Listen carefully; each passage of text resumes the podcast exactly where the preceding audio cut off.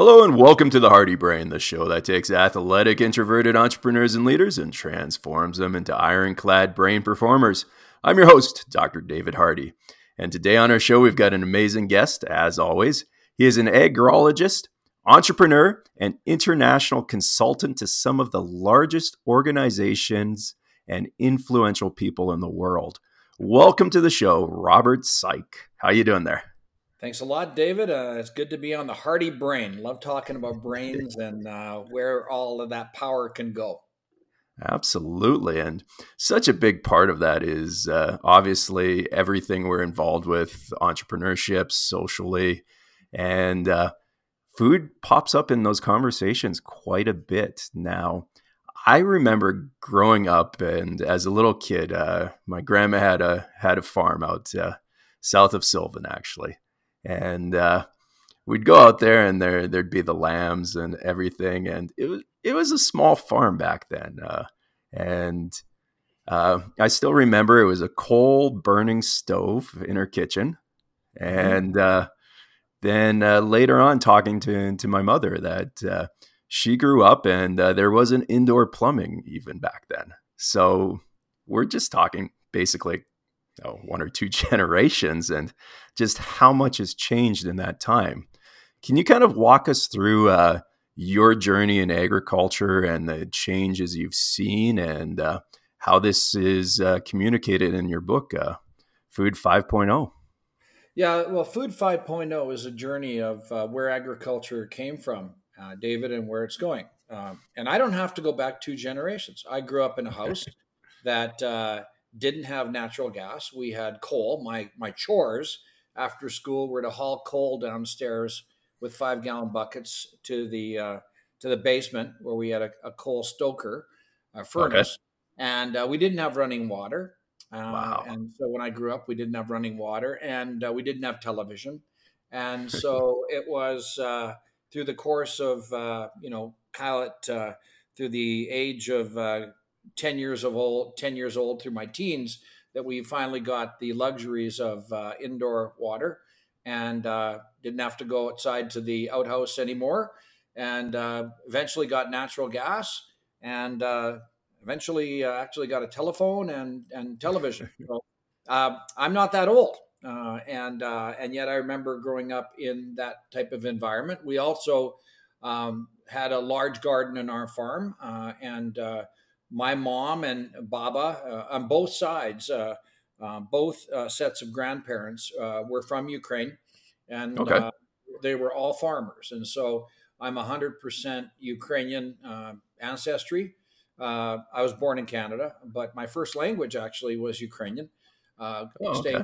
in Guido a lot, and yeah.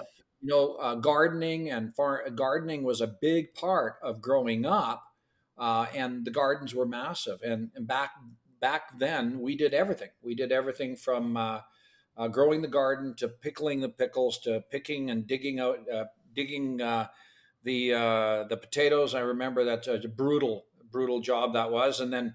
You know, chopping the heads off chickens and butchering hogs and and cattle on the farm, all of that growing up. so that's wow. where I came from. That is a distant memory to most people listening to this podcast, or they would never have that memory. No, they they definitely wouldn't. Uh, it's it, it just baffles my mind how much has changed when we look back and notice then the progression and a lot of it is because of agriculture like how labor intensive was it when you were were growing up on the farm like you mentioned digging up the potatoes but most people can't really fathom just how backbreaking that can be. Well, yeah, I, I, say in my book, Food 5.0, that people often say, oh, we should be one with the land. You know, well, two right. things. They've never grown up with the land. And number two is they've never har- harvested a quarter acre of potatoes by hand. So, uh, you know, we, uh, like, like all parts of uh, civilization, like all parts of our, your, your business, uh, your chiropractor, you're involved in, in medicine, you're learning every day agriculture is that way. Uh, you know, we're right. subject to the same Moore, Moore's law and Metcalfe's law. Um, I would probably say we are a little bit slower at adapting uh, some of the technology in our sector. uh, one of the uh, one of the uh, uh, bottlenecks still today is lack of broadband service in, in rural areas. So it's right. hard to have a, it's hard to have a smart farm with a stupid internet connection. But but agriculture has really really moved forward and rocketed forward.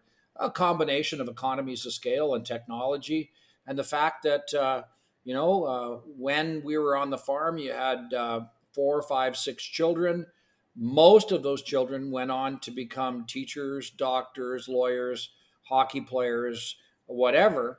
Uh, most of them left the farm, and that right. left uh, fewer and fewer people on the farm.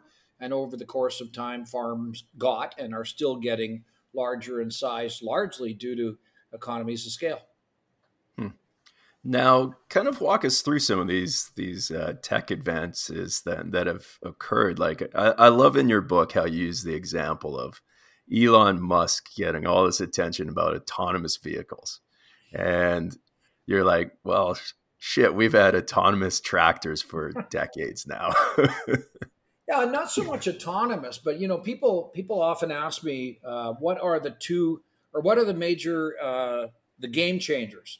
in agriculture uh, in in my lifetime. So I was born in 1960, so do the math. But the two the two largest game changers, and I think there'll be more coming. We we could talk about where it's going, but the two major game changers uh, in agriculture, definitively for me, anyways, were GPS uh, or auto steer, the ability of a tractor to steer up and down the field, uh, or a sprayer to go up and down the field by itself. Um, that wasn't autonomously necessarily, but it's hands free. And uh, today we're really talking, David, around a, uh, a sprayer that could be 120 feet in width, going down a field at 12 to 15 miles an hour with uh, with literally sub inch accuracy, certainly sub six inch accuracy, going up and down the field. So the the GPS, the advent of GPS global positioning system and the second one, without a doubt, would be another three letters, would be GMO or herbicide tolerant uh, crops. Those two things were pivotal. They made all right. of the difference in the world to uh, farms and, uh, and, and, and our efficiency and our ability to do things better on the farms. And I know the second one is oftenly often misunderstood, and people have all sorts of uh, preconceived notion about what a GMO is and and how bad it is, but that's exactly the opposite in terms of farming. Um, anyways, those two things, GPS, GMO, made uh, the biggest difference in my lifetime on farms and, and farm sustainability and, uh, and, and, and technology adoption on, on the farm. Right. Now, kind of the, the big premise in your book there is that uh, we've got a massive population that's probably going to peak at probably 11 billion and how do we we feed the world's population there?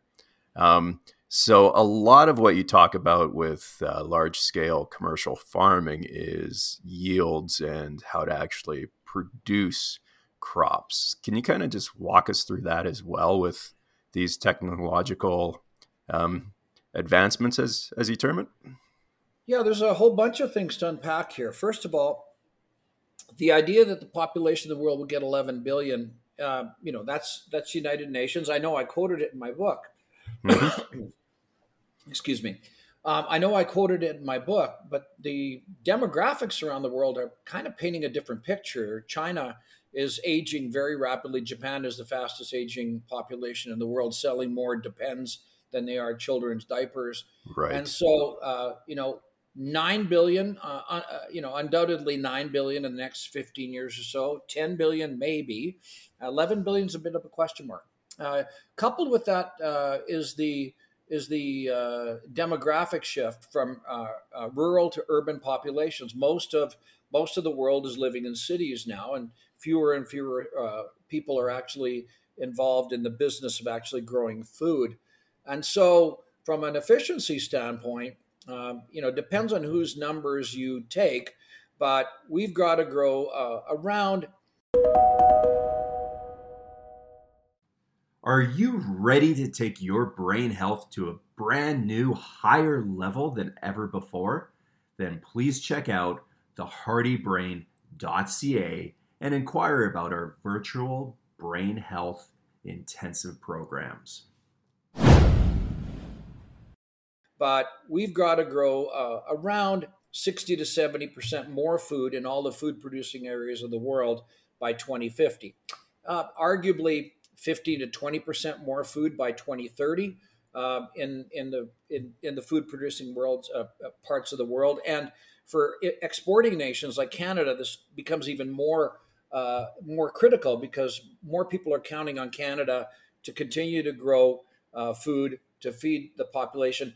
And there's a second piece of the puzzle that I think you and I have common ground on, and that is uh, not only uh, the quantity of the food, but the quality of the food. So, right. how do we get uh, food uh, to also be um, nutritious, and how do we provide the right proteins for the human essential proteins that the body needs?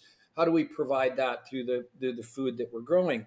And uh, I'm particularly interested right now, a bit of a maybe a bunny trail for us, but interested mm-hmm. in the science right now called nutrigenomics that matches uh, the nutrition that you or I would be uh, be best for us based on our genomic sequence. So I've had my genome sequenced, and uh, you know I can categorically tell you that I'm not celiac because it shows up in your genetic profile. We have other people that are predisposed to celiac disease. It can be very serious. And we have a whole bunch of people out there that are mentally predisposed to celiac who really aren't celiac, but you know they think they are or have something. But so right. uh, I, I, really think that uh, you know the combination of having to produce more food to feed a population, regardless of the ending number, coupled with the fact that we want food to be more nutritious, coupled with the fact that people want farming and agriculture to have a smaller environmental footprint. So the next book I'm writing is going to be called Pragmatic, the, Feeding the World Through Sustainable Intensification. And when, when you think about it, David, farmers today are being asked to do four things. We're being asked to produce food, uh, more of it, more nutritious, but we're right. being asked to produce food. We're being asked to reduce our environmental footprint simultaneously. So produce and reduce. We're also being asked to protect the environment. And we're also right. being asked to restore the environment to some sort of nirvana that somebody else uh, has out there. So we have four pressure points facing farmers today that I right. don't think the average person thinks about, but it's produce, reduce, protect, and restore all simultaneously. And mm-hmm. uh, we have to do that in the face of economic and environmental constraints facing farms. So these are these are big issues. And, That's uh, absolutely yeah. massive there, and uh, yeah. it is a lot of pressure. And uh, I know coming from the functional medicine side of things that, yeah, people kind of uh, jump to how the foods today are making people sick, and um, I don't know if that goes to the farmer or more to the manufacturing process behind some of it. Like you see the studies and there are studies saying ultra processed foods reduce people's lifespans.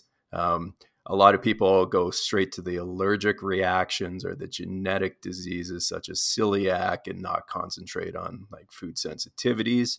Uh, you also hear about the declining nutrition of foods. So I know from like my perspective that uh, there is a lot of pressure um, with the, the, the food quality out there. And uh, uh, I've also had my my genomics uh, sequenced and uh, the functional side of it, and there's such a variance too of what foods are going to make one person healthy versus another person, and then also what people can detoxify their their own bodies. And I do see the combination really, really kind of uh, forming together, though, in in that positive aspect. Um, can you speak to some of the the kind of niche fields in, in farming and how that might might occur, or um, and how's that different than the huge global population or the the macro perspective on on food production?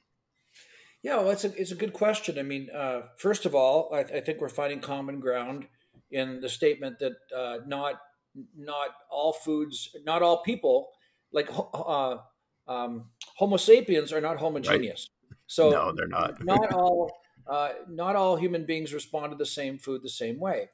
Uh, mm-hmm. My sister is she she loves carbohydrates. She's always been a rice and a, a type of person, rice and potatoes. I tend to I tend to be more on the protein side. Give me a give me a steak and, and green beans, and I'm quite happy and actually function very well on that kind of a, a, regime. So um, there there's that. So uh, I I don't disagree with you on on the the process the processed food side of the equation. Probably too much of that.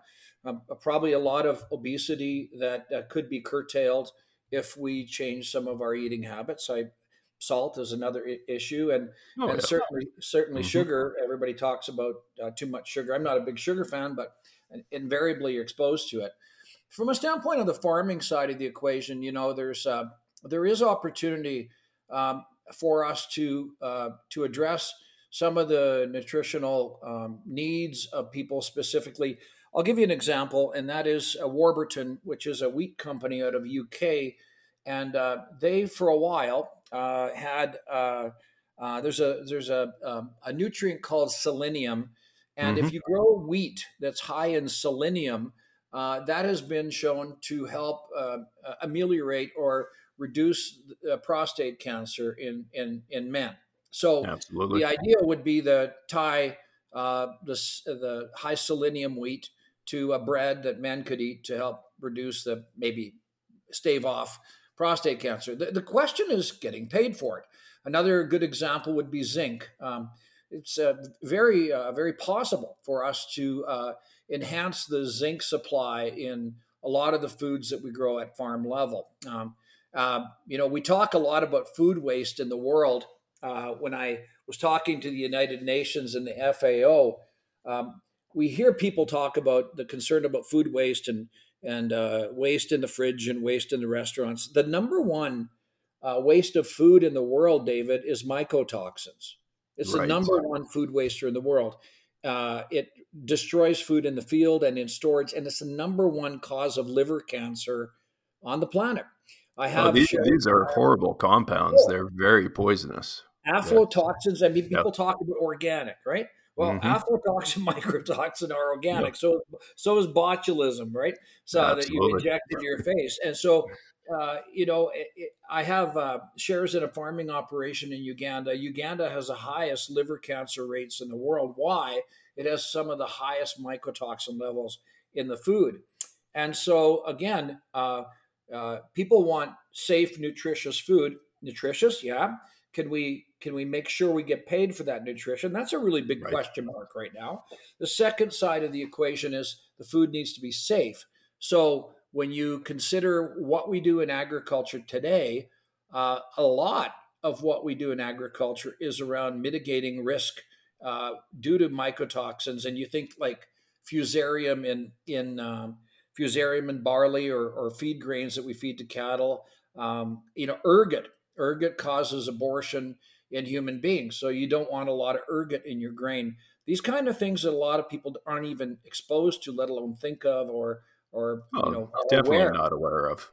Yeah, no. not aware of at all, right? Yeah. So with these mycotoxins, what are the ways to to get rid of them or to to make sure that they're not in the food production? Well, it's very difficult. I mean, they're pervasive everywhere. They're they're uh, they're called ubiquitous, so mycotoxins are everywhere. And uh, mm-hmm. really, uh, you, you know, crop rotation is one thing, but it's difficult if they blow in. They blow in as spores.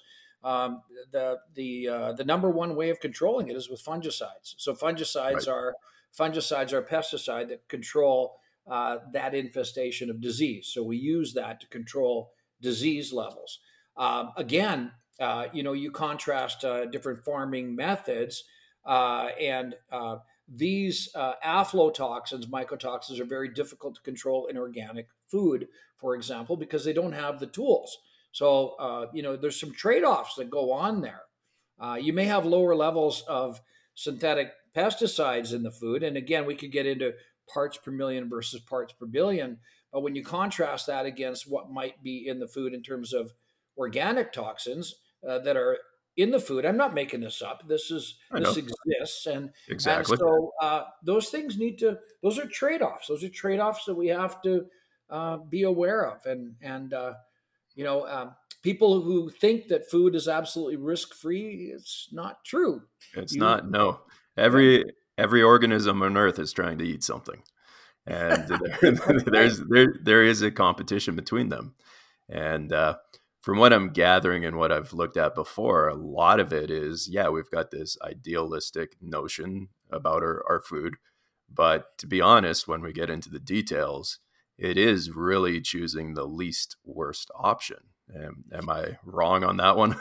no, I, I, mean that, that's that's uh, that's you know I, I, often say that there's you know something called cowboy math, and so if you want to grow uh, 200 bushels of corn per acre, uh, it takes roughly a bushel, a pound and a half of nitrogen to grow a bushel of corn. So 200 bushels of corn per acre is 300 pounds of nitrogen.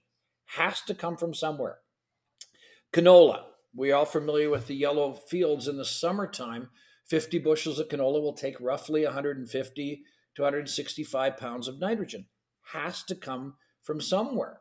And so there you get into the balance of what are the technologies that you can implement.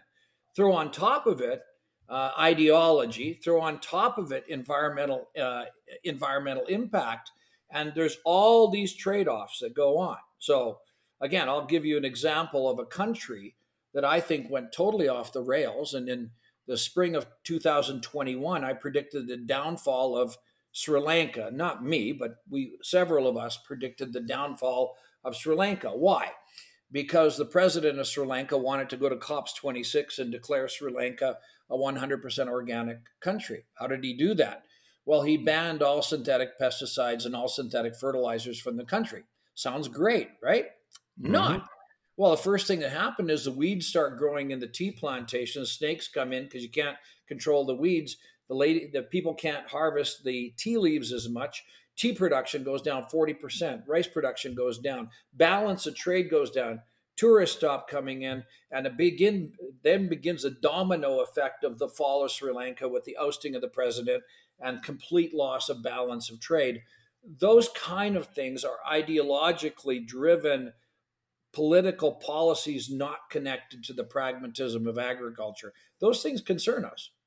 Oh, absolutely. And just to kind of put it in perspective globally, how many countries can actually kind of roughly percentage wise um, be in control of their their own uh, own uh, food supplies? Like how many of them are importers versus exporters? Roughly seven countries in the world that uh, are able to produce more than they grow: Canada, the United States, uh, Australia, New Zealand, France, Ukraine was.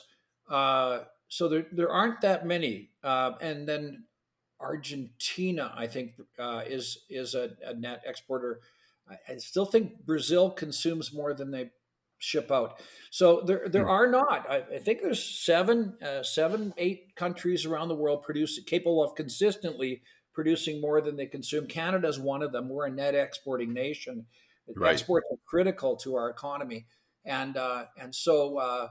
Uh, we're uh, we're you know when you look at the uh, the balance of, of uh, trade uh, globally. For example, if I threw out uh, lentils and chickpeas, for example, lentils and chickpeas, most people wouldn't think of that. That's called a legume crop.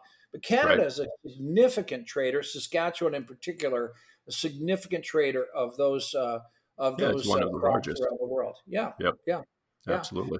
So again, when it comes to balance of trade, when it comes to the importance of agriculture, um, again, I, I, love talking to people like you about this because it, it's such an important part of the Canadian economy. Yeah. Oh, massive. And the world, like we talk about globalization right now and how things are starting to, to go more into blocks versus the whole global outcome. And when you talk about only about seven or eight countries being the world's food su- support, and uh, but at the same time, with a growing population, but at the same time, you also have countries that have never kind of been online at the same time. So, in with your experience there, which is immense, um, how many more countries could kind of come on board, and what would be kind of the max that the the world could support then? You know, that's a, that's a great question. And when you travel around the world, I spent some time in Kenya, Uganda, and in particular Nigeria, which is now probably about 210, 220 million people. Uh, median average age of that population is probably about 17 uh, years of age. So when those kids start having kids, that population is going to explode. Uh, countries like Uganda, Kenya, Rwanda, uh, uh, Tanzania have a tremendous capacity to increase production. So does Nigeria. Um, and you know, one of the things that we think of is we think about our farms in Canada as producing most of the food. Uh, th- those commercial farms are very important for exportation, but in fact, most of the food, um, seventy percent of food around the planet, is actually uh, grown by smaller landholders. And right. uh, to the extent that we can, the extent that we can uh, educate smaller landholders on, on scientific principles for agriculture, the sooner the better. I mean, I've been to Kenya, and this won't make sense to most of your listeners, but I watched as Kenya evolved to this thing called a tractor and a one way disc. Well, a one way disc is tremendous from the standpoint of preparing gardens and small plots, but it's really quite devastating to the soil because every time you till the soil, you fracture the soil, you destroy organic matter, you destroy soil composition, you reduce water holding capacity, and those things start going through your head. So I heard a quote a long time ago uh, that you know just because they're small, uh, smaller landholders, uh, you know, don't give them a sharper hoe, give them better technology. And interestingly enough, one of the, the the the best things we could do in a lot of these areas would prevent to would be to prevent seed fraud. I'll repeat that: seed fraud, S E E D. So the the you know the landowner will save up and try to buy these packaged seeds that are nicely packaged, but inside the genetics are crap, and they plant this thing and and the crop doesn't come along. It's a real pervasive issue. Another issue is soil testing. If we could if we could mobilize uh, more uh, soil testing. I've been on farms where you say, "What's your organic matter?" They say, "I don't know." What's the pH of your soil? I don't know. What's right. the nitrogen level? I don't know. What's the phosphate level? I don't know. Do you buy fertilizer? Yes. How do you know the fertilizer matches what you're growing? I don't know. So there's a lot of education that can be done. And again, countries like Canada, you know, one of our, our best exports actually could be the knowledge and wisdom of our agricultural sector.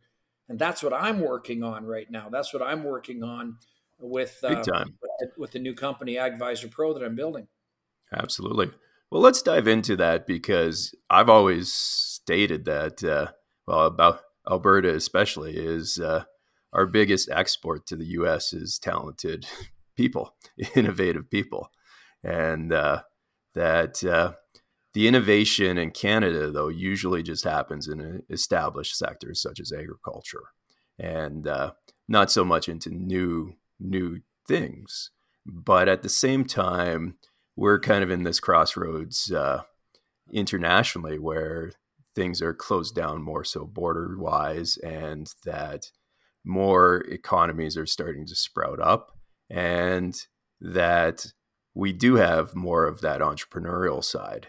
And uh, yeah it's stepping away kind of from the the ag conversation as well and diving into what you're doing as an entrepreneur and sharing your knowledge here is that uh, yeah it is kind of global that you're exporting it and uh, just kind of walk us through your approach as an entrepreneur then with uh, sharing this knowledge and uh, supporting uh, smaller farms then well any any size of farm so in 1997, mm-hmm. I formed a company called AgriTrend, and it grew uh, to be one of North America's largest independent consulting firms. We worked in the area of agronomy, precision ag, grain marketing, farm business management, carbon credits, and a data platform. And I exited to Trimble, completing my exit in 2018. I also, in 2019, became CEO of a robotics company out of Regina, Saskatchewan called Dot, and we exited to Raven.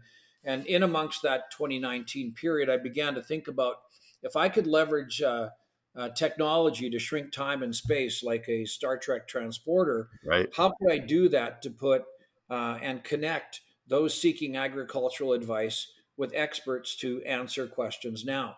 And that was the genesis of AgVisor Pro, which really is a combination of eHarmony. So it's a matching algorithm between a seeker, uh, putting on an, uh, an anonymous question into our platform that's geotagged, so I know that it comes from uh, Melfort, Saskatchewan, or Sylvan Lake.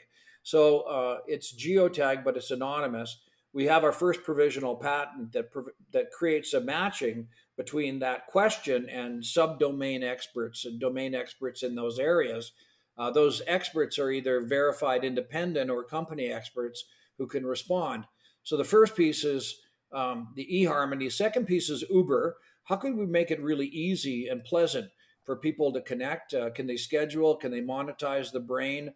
The third piece is the instantaneous connectivity. So with AgVisor Pro, we built all the connections inside the application. So audio and video uh, calling, uh, high resolution picture sharing, video sharing, soon PDF sharing, all instantaneously, chats all instantaneously in the app and the last piece of the puzzle being the Twitterization, so that you can follow ongoing conversations very easily, which is hard to do in Twitter, but uh, but uh, keep you coming back because you're curious about the topics that are being discussed. So that is all built. So we built that, and again, referring to you know central Alberta. Uh, a lot of uh, a lot of those really innovative ideas in in agriculture come from Canada. Uh, people right. say we think outside the box, and that's not true. What we do is we have a really small box in Canada. What I mean by that is uh, is the agricultural sector is severely constrained in in Canada. And if you think about it, uh, and and many people don't, we have to get 70 million acres into the ground in 30 days. We have a right. 90 to 110 days to grow the crop. We have to get it off in about 30 to 45 days. That is a very, very tight box. Almost nowhere else in the world is it that constrained. And that constraint, you know, getting back to your entrepreneurial th- uh, thinking, and Dan Sullivan, Peter Diamandis will talk about this, is that if you mm-hmm. really want to get creative, don't think outside the box, make the box smaller and think inside that box. And so when I was thinking about AgVisor Pro, trying to connect the world to its experts, uh, I'm trying to do that very quickly in a very time constrained fashion. And so uh, my thesis is that the best expert for a farm is probably somebody that farmer doesn't know. But how do you find that person? And you can't find them on Twitter. You, can't even find them oh, on no. LinkedIn. It's, it's, so, so I, what I decided to do was I felt that it was important for agriculture to have a 100% dedicated, professional, unbiased, agnostic network connecting agriculture in a brand new way. And so that's what we've launched. I've taken it from, you know, conception through the friends and family round, through a seed round, through a safe round, and now we're in the process of of needing to raise uh, three million US in a seed round right now to to scale this thing because it's all built. We have to scale right. it right now. We've secured the first million US, but we have to raise another 1.2. And uh, now I'm chasing all over the world to try to find 2 million US. Well, that's nothing. It, it, that sits on the sidelines in Red Deer. I can't find the right people who grasp the enormity of what we're trying to build here. It's it is esoteric, but when well, you to put that into scale, uh, a farm tractor is going to cost what half a million dollars a combine, close to a million. Yeah, so you, are not too far off there. and you you know when you uh, when you consider the implications of the decisions that farmers make, the amount of money being spent on a decision, um, the fact that we want to produce and reduce. So, do you want to spend that money on a spray if you don't have to? Um, you know, those are the things that I'm trying to crack the code on. Um, we also built this, David, 100% during COVID. So right. I've only I've only met my staff, the the whole staff, only once. I've only met them once in uh, since we started the company, and they're scattered. Our best programmers out of Peru, our best designers out of Brazil. We have people from Nigeria. Um, we have people from Bangladesh and India and Wuhan, China all working on our team. And uh, like I said, I've only met them one time. That's uh, that's amazing. You're able to pull it together and uh, and bring this team together. Um, on top of that, though, you're if I did the math correct, somewhere in your 60s. 62. Yep. and uh, most people are uh, thinking of retirement at that age. And you go out and start trying to raise millions of dollars and start a startup. Not um, only have I tried to raise, I've already put in millions of dollars. So all right. chip all chips are in on this, you know. So yeah. what on earth uh, drew you to this then? Uh, why are you doing it?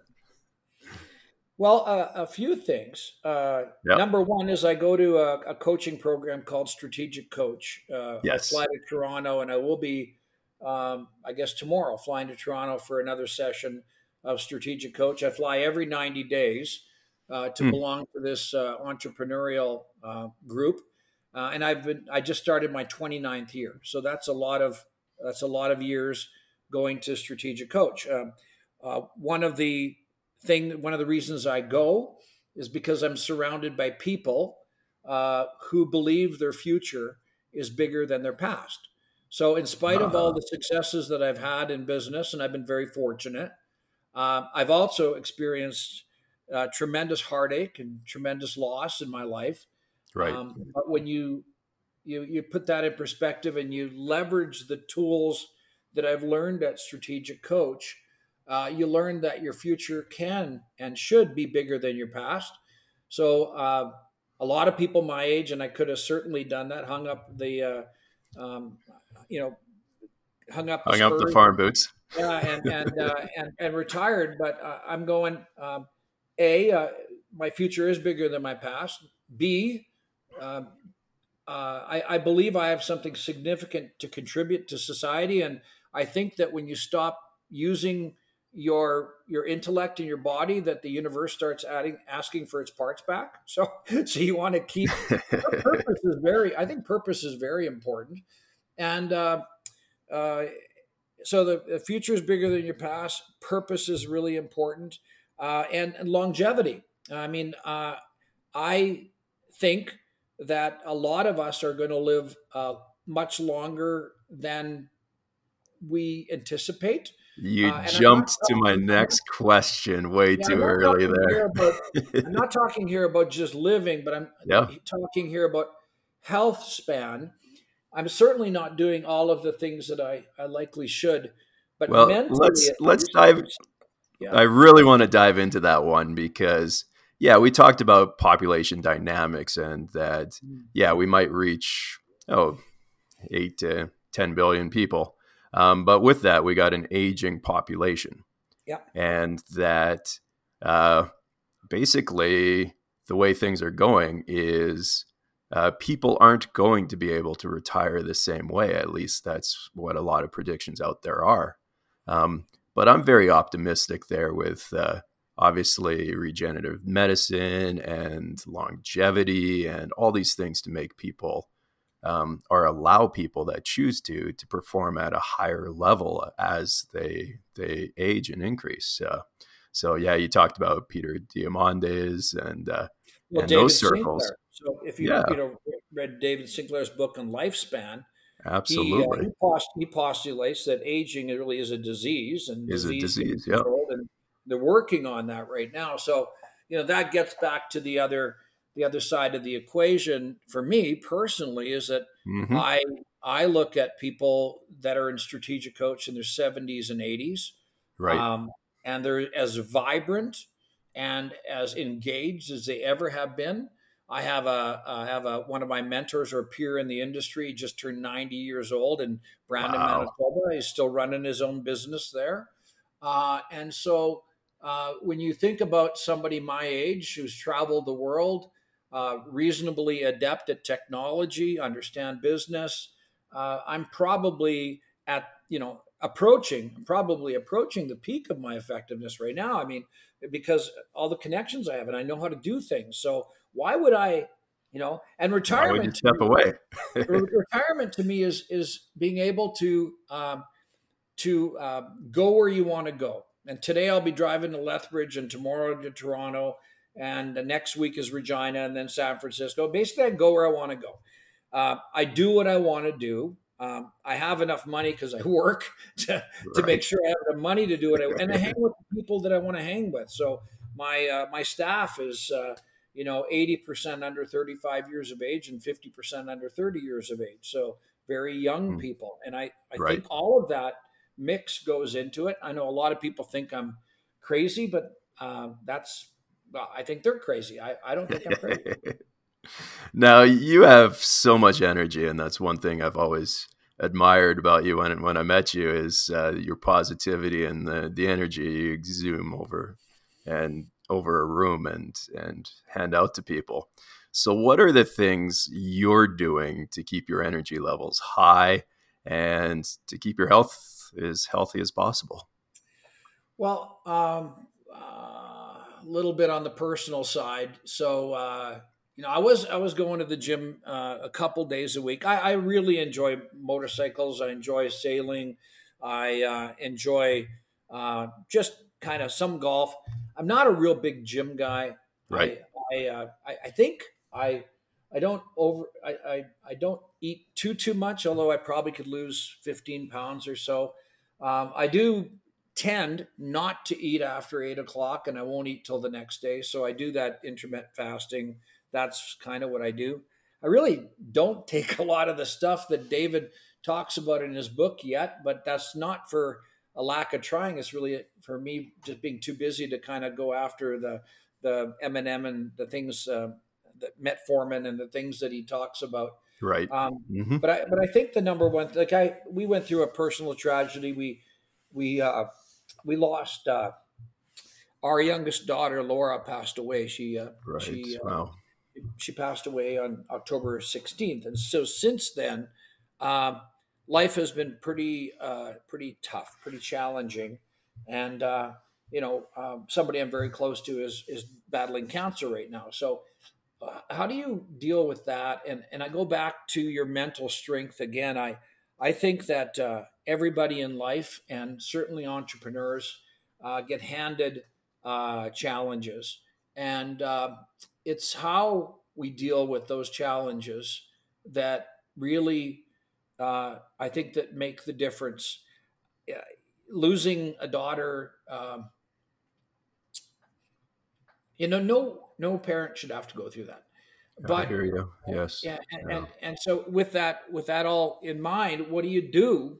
Uh, so we've done a lot. You know, we had a tremendous. Uh, we had you know um, tremendous uh, celebrations for her. Uh, we've set up uh, a scholarship at the Red Deer Polytechnic called the Laura Saik um, Memorial Scholarship for the Visual Arts. And mm. it's been funded now uh, over uh, $22,000, and, and we will turn it into an endowment. And um, her mother, Linda Saik, um, has created a perfume for her. Laura had a very okay. particular, beautiful scent. And so nice. we've got a perfume coming out on April 22nd called Lola, which was her nickname. And, uh, you know, the Red Deer Whiskey Club is hosting a tequila tasting on May the 4th uh, for her. She loved tequila. So you, you, uh, when, when you get stricken by something as bad as that, uh, you know, my brain, my brain, David, went into, uh, okay. Uh, I mean, it knocks you to your knees. I mean, I'm not oh, I'm not mitigating what happened. Uh, there's there's nothing as uh, horrific as that phone call. But after a while, you reformulate your brain. You really got to, and, and, I'm, and I'm not joking about this. It's a conscious effort to get up and to reformulate your brain. And uh, uh, in strategic coach, we call it the uh, the gap and the gain. The gap would be staring into the future, and uh, like I mean, yeah, I got her. I got her picture right here. So, oh, nice. So the the gap would be staring into the future and thinking about all the things that I'm not going to ever do with Laura again. The uh, the gain is to think about the 32 years I did have with her, and what can we do to honor her, and how do I leverage the lessons that she taught to me.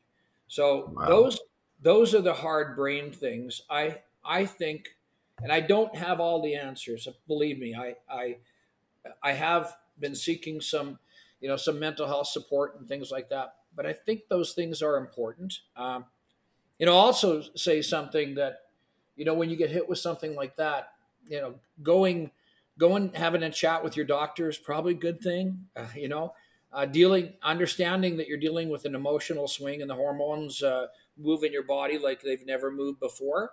Being Right. being kind, kind of cognizant of that. Mhm. Um, those are those are where, uh, and then you know, for, for better or for worse, trying to concentrate something on diet or exercise, and and I and I, and I didn't do as good a job as I maybe should or should have right now, but uh, but I think the number one thing, David, to answer your question, is the mental side of things. To be able to to be able to wrestle with that mentally and, and keep your brain moving in a positive manner as opposed to depression, which would be really Right. easy to get into. Yeah. So that's that's my that's my journey anyway. You know. I I've just got to thank you for for sharing that with with myself and and everyone listening because uh, that has got to be a rough, rough, tough road, and uh, Yeah. the the way you've you explain it and and handle it is is amazing and uh, definitely shows the the gift that that your daughter was and is, and uh, I I sincerely appreciate that. You're welcome. Yeah. All right. Uh, I don't think there's anything more we can Well, add we should finish this on a high note. at that point. Um, all right. Take us to a high point and uh, tell us how people can find you and uh, kind of Yeah. one last thing you'd like to leave the listeners with. Well, um, first of all, uh, I've written two books uh, The Agriculture Manifesto and Food 5.0. And I've had a TEDx talk called Will Agriculture Be Allowed to Feed 9 Billion People? That TEDx talk was taped actually in Red Deer. It's been seen about 175,000 times. And in 20 minutes, I bet you I can change your mind or change your opinion of a whole bunch of things in agriculture if you watch that TEDx video. I challenge you uh, because in that in that particular venue, uh, people were walking in with their arms crossed when I was introduced, and by the end of it, they were leaning forward in their chairs. Uh, the second uh, thing is that when you write a book, like I wrote Food 5.0, um, the first three lines of the book, written in 2019, so just think about that date. The first three lines of the book are When you woke up this morning, did you worry about a plague? Second line is Did you worry about war? And the third line is Did you worry about famine? This was written before COVID. So um, when you write a book, David, you write it with an avatar in mind, somebody you're writing it for. And I wrote this book, Food 5.0, for a 33 year old single mom in the city with two kids. And the Okay. reason I wrote the book for somebody like that is I was tired of seeing people afraid of food. And uh, there's so many uh, bullshit labels on food that if you just understood what's going on on the marketing side, you'd, you'd go, I am being duped. I'm being lied to. Not only that, I'm paying extra money for the privilege of being lied to. So with the book, I try to explain a lot of that uh, that stuff that goes on in the background. So I encourage people to pick it up uh, on Amazon, uh, Food 5.0, uh, Agriculture Manifesto, TEDx Talk, uh, certainly my own website, robertsaik.com. And if they really want to get engaged, they can download AgVisor Pro, A G V I S O R P R O, AgVisor Pro on iOS or Android. And you can download that in 90 seconds and you can ask any question anonymously about agriculture and somebody will get back to you. So uh, that's what I'm working on. Nice. And uh, amazing stuff. And I've just once again got to thank you for uh, everything you've shared with us and uh, the challenges you lay down down for folks to, to reach out to you. And definitely do that. And for everyone tuning in, stay tuned to the next episode of The Hardy Brain, the show that takes athletic, introverted entrepreneurs and leaders and transforms them into ironclad brain performers. Take care.